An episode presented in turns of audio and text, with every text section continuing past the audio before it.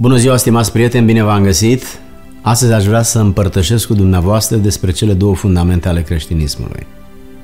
Creștinismul are multe fundamente, dar două dintre ele sunt evidente.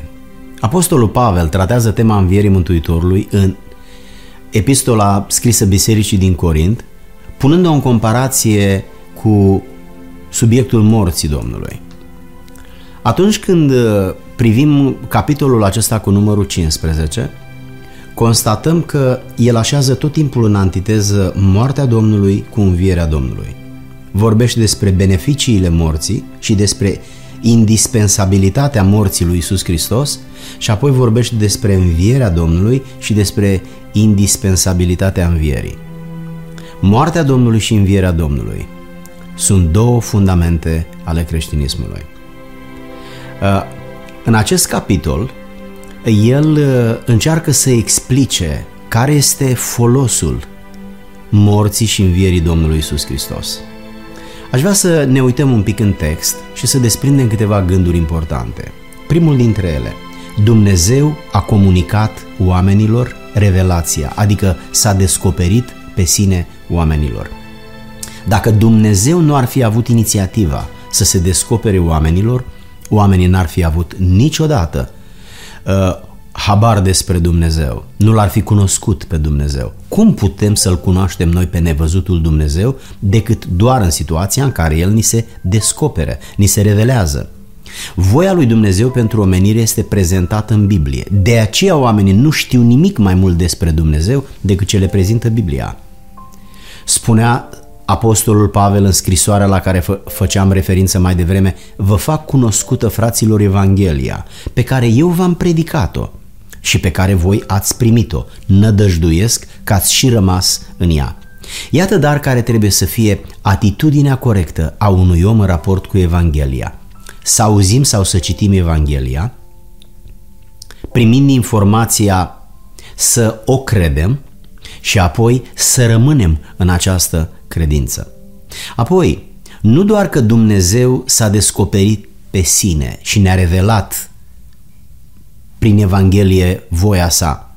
Noi am primit această revelație ca pe ceva sfânt și am pus într-un loc special din inima noastră. Pavel spunea, voi sunteți mântuiți dacă o țineți așa cum eu v-am predicat-o, altfel degeaba ați crezut-o. Asta vorbește despre uh, autenticitatea Evangheliei. În lumea aceasta sunt un milion de puncte de vedere, de la tradiții care nu au nicio legătură cu Biblia până la un mesaj uh, uh, loial Scripturii. Întrebarea mea este, către această mulțime de oameni, milioane de oameni care cred, în ce cred? Există la baza credinței noastre Evanghelia autentică sau părerile oamenilor, tradițiile oamenilor, cultura oamenilor? Autenticitatea Evangheliei este egală cu necesitatea Evangheliei. Dacă primim un mesaj care nu este autentic, el nu ne va folosi la nimic. Acceptarea și practicarea voii lui Dumnezeu se face prin credință. Dacă un credincios nu rămâne în credință până la sfârșitul vieții, degeaba a crezut. Apoi, Pavel spune că Biblia promovează cele două fundamente ale creștinismului. Cele două fundamente ale creștinismului sunt moartea și învierea Domnului, așa cum remarcam puțin mai devreme. El spune, v-am învățat înainte de toate, așa cum am primit și eu că Hristos a murit pentru păcatele noastre după Scripturi, că a fost îngropat și a înviat a treia zi după Scripturi. Observați, frați și surori, moartea lui Hristos a fost prezisă cu sute de ani înainte. Și după prezicerea, după profeția, după anticiparea aceea, Hristos a împlinit. De aceea Noul Testament se spune la împlinirea vremii, Hristos a întrupat și a murit pentru oameni. A fost un plan făcut de Dumnezeu pe care Hristos l-a împlinit. Și de asemenea, foarte multe profeții spuneau că Isus va muri și că va învia. El a murit și a înviat împlinind profețiile acestea. Identificarea celor două fundamente se sprijine atât pe Vechiul cât și pe Noul Testament. pe profețiile din Noul Testament și pe profețiile din Vechiul Testament. Aceste două surse, aceste două izvoare sunt revelația lui Dumnezeu pentru noi.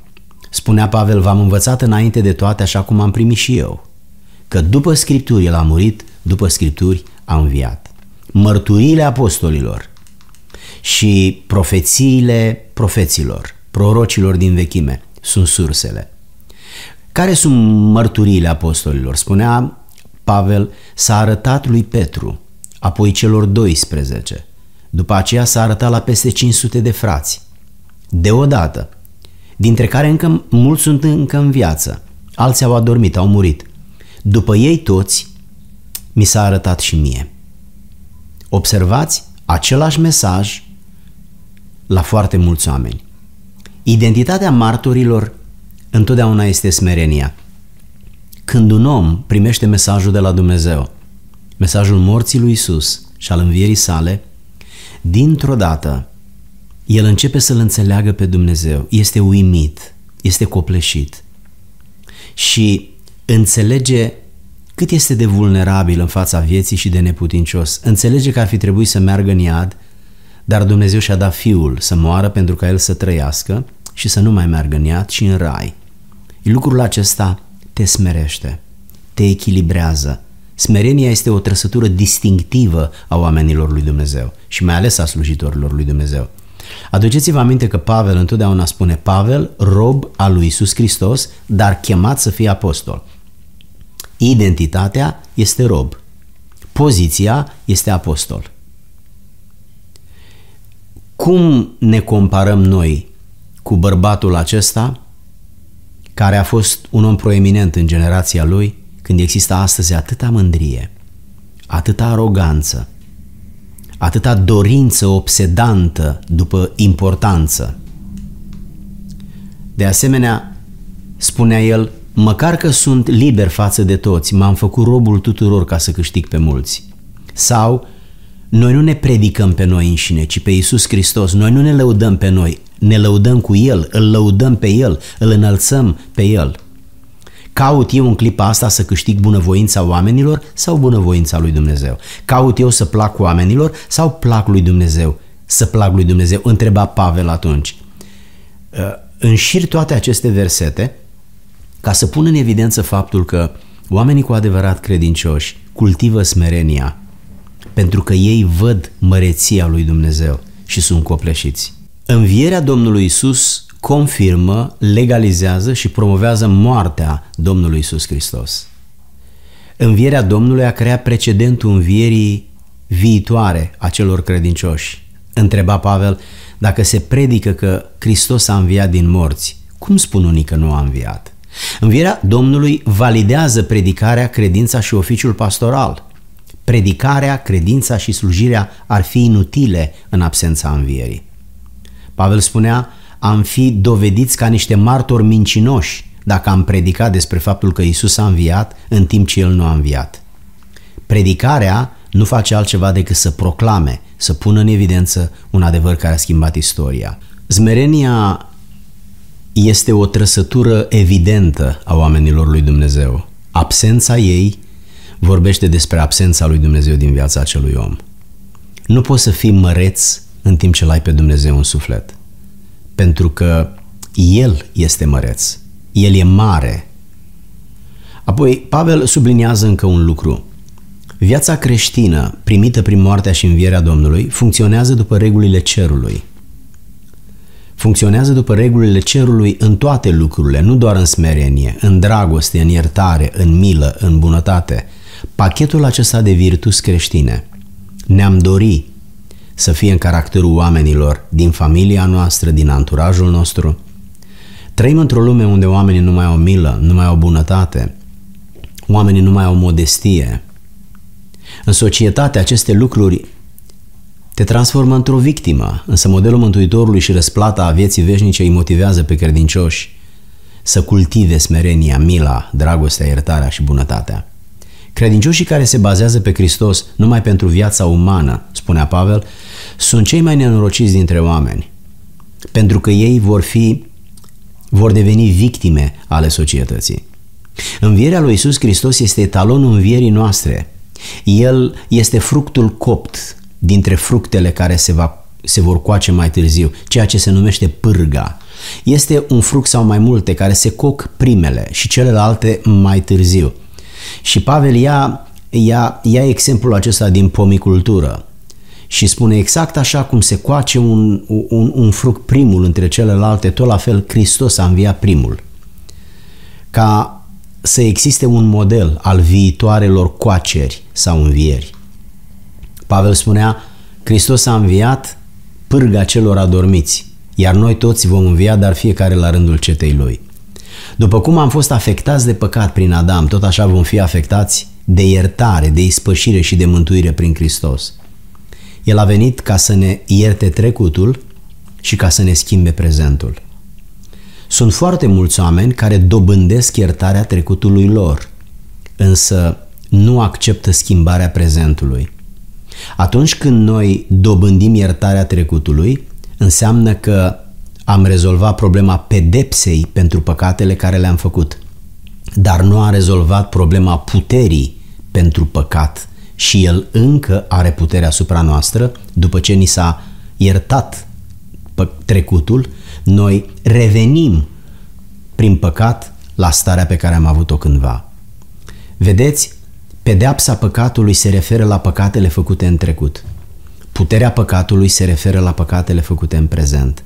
Nu-i suficient să avem iertate păcatele din trecut, adică să nu mai existe pedeapsă pentru noi, pentru că și-a asumat-o Isus, ci trebuie să zdrobim și puterea păcatului, pentru ca după ce am fost iertați, nu cumva să ne murdărim din nou. Tocmai avem haina spălată, cum să o mai murdărim încă o dată?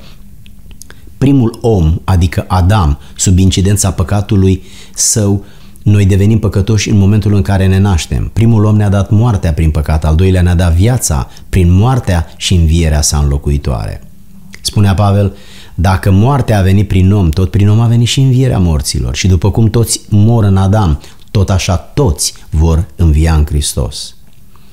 Calificarea lui Hristos este validată de înviere. După moartea învierii sale începe în mod plenar împărăția lui Dumnezeu. Biblia spune că a rânduit o zi în care El va judeca lumea după dreptate, prin omul cu o mare, adică prin Hristos, pe care l-a rânduit pentru aceasta și despre care a dat tuturor oamenilor o dovadă incontestabilă prin faptul că l-a înviat din morți.